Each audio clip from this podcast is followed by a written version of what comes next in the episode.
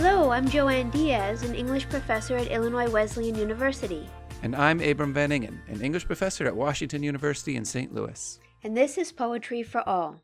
This podcast is for those who already love poetry and for those who know very little about it. In this podcast, we'll read a poem, discuss it, learn from it, and then read it one more time. Today, we're reading a poem by Alberto Rios called When Giving Is All We Have. Alberto Rios is the author of many poetry collections and the inaugural State Poet Laureate of Arizona. He has received the Walt Whitman Award and fellowships from the Guggenheim Foundation and the National Endowment for the Arts. He served as Chancellor of the American Academy of Poets from 2014 to 2020.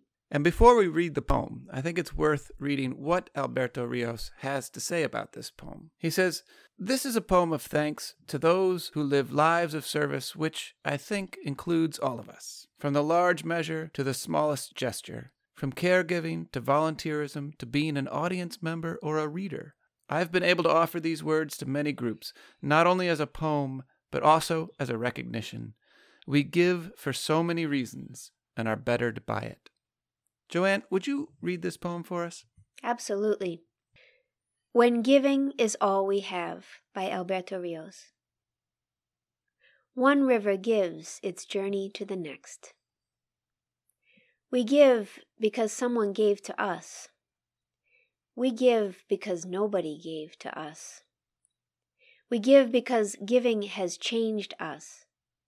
We give because giving could have changed us. We have been better for it. We have been wounded by it. Giving has many faces. It is loud and quiet, big though small, diamond in wood nails. Its story is old, the plot worn, and the pages too, but we read this book anyway, over and again. Giving is, first and every time, hand to hand, mine to yours, yours to mine. You gave me blue, and I gave you yellow. Together we are simple green. You gave me what you did not have, and I gave you what I had to give. Together we made something greater from the difference. That's beautiful. I know. I love this poem. I love how the first time you read it or hear it, the language feels accessible. It feels like each sentence is approachable and it's open to anyone who wants to listen. It doesn't feel like it's saying something that's impossible for me to understand the first time. And yet, the longer I sit with it, the more complex it becomes. Do you feel that way too? Yeah, absolutely. And, you know, maybe one way to just break down the kind of movements of this poem in order to get into those layers that it has is just uh, think about the basic structure. It's made up of couplets all the way through until the very end. The last mm. line stands by itself. And we can come back to that ending in just a moment. But then it also is a poem that basically has three movements to it. So the first three couplets are about why we give. The middle of this poem is, is sort of definitional, it's about what giving really is. Uh, and then the end of this poem is more about the results of giving or the consequences of giving, what comes out of it. When you think about the structure of this poem as well, I mean, I know you and I were talking about this poem before, and you, you said you saw a sort of inverted triangle as well in this poem. So, can you say a bit more about that?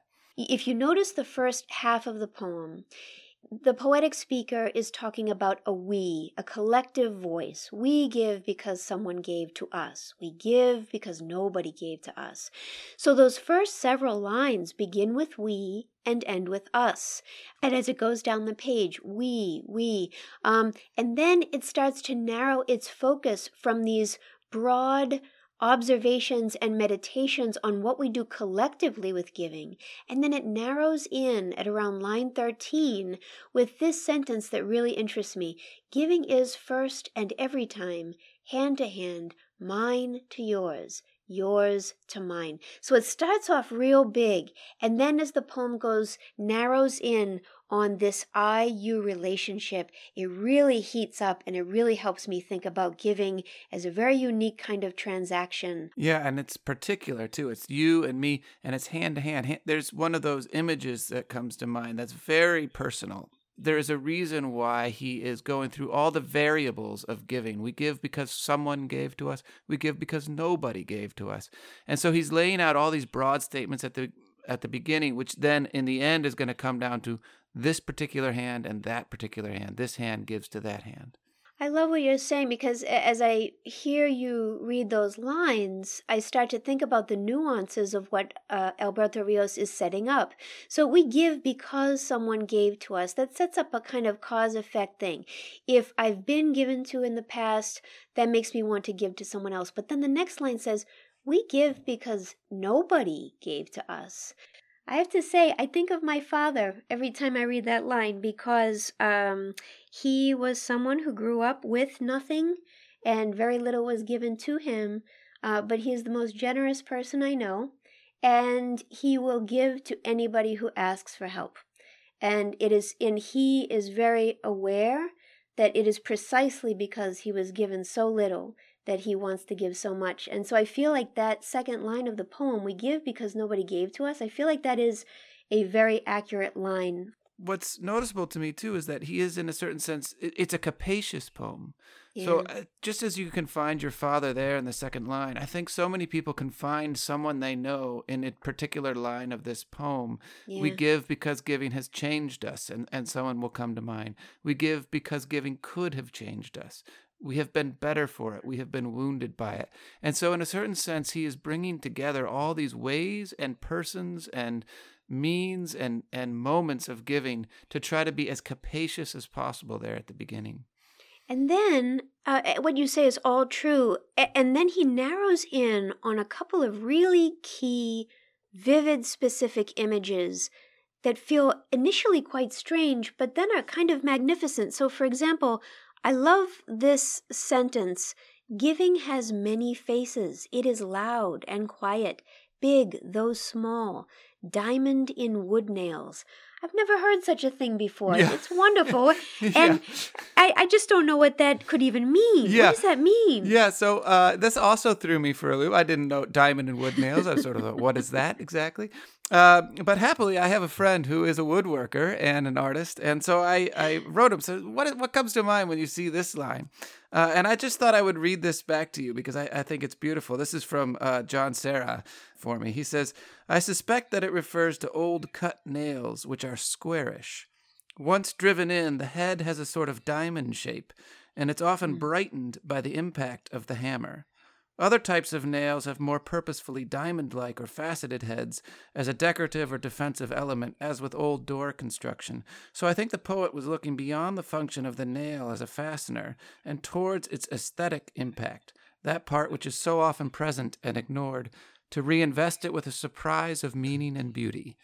You know, what stands out to me in that description is that this diamond headed, uh, these diamond heads on the nails are more than utilitarian they go beyond the simply rational or the simply necessary or the simply practical. And I think that's getting at all of these transactions of giving. They're more than utilitarian, they're more than practical. Something is in excess of the transaction itself. Oh, that helps me understand then why that image is there because it, it sounds like a couple of things are happening. That we're going beyond the utility or the need of giving, and we're also, I love what your friend said about um, how the nail is often brightened by the impact of the hammer. It makes me think about perhaps the labor and the thought and care that go into gift giving, sometimes uh, the labor that we'll never see. Mm-hmm. Uh, very beautiful. Yeah, and, and there's not that many images in this poem. So no. this one stands out because there's basically this image. The image in the next couplet is of an old book that is read and reread and reread. And then that third image of, of two hands, one hand to this hand. Uh, and other than that, there's not very many concrete images in this poem. It's really a poem more about the statements itself and how they move from beginning to end. It is, and even as I hear you say that, I go back to that line that we just talked about er, a few minutes ago that hand to hand line. Giving is, first and every time, hand to hand, mine to yours, yours to mine. You gave me blue, and I gave you yellow. Together we are simple green. I don't know if I would be able to access those lines in the same way as I do now that I hear you read uh, Alberto Rios's uh, what he says about this poem that the people who give in this poem they could be service workers, they could be volunteers, but they could be members of an audience. They could be readers, listeners, uh, writers. So it, it helps me think about the transaction that occurs between a poet or artist and the audience and how something is something new is created by virtue of the audience just listening and being present and i think that's kind of awesome what's great to me about that is we give what we have to give. Poets have words to give, an audience has attention to give, but each of us has a certain thing to give, and we also give beyond what we have to give. So that just mm. flows nicely into the end where it says, You gave me what you did not have, and mm. I gave you what I had to give. Together we made something greater from the difference. And, you know, the author's intention in a poem and the reader's perception of a poem are never always going to be exactly the same. Mm, There's a mm, difference mm-hmm. between the two. And yet something greater is created out of that difference, out of the what the author is trying to convey, what a reader is perceiving. The gap there is actually a, a, a space for creativity, for something new to come into being. And so together we made something greater from the difference. On the one hand, that just refers that can just refer to reading and writing and the and the processes of poetry itself. But of course, it goes way beyond that as well to all these acts of giving and receiving. You know, uh, I only met Alberto Rios once many years ago at the Breadloaf Writers Conference, and I saw him give a craft workshop and a poetry reading. And so I had the opportunity to see him not just share his wonderful poems, but also to share his pedagogical expertise.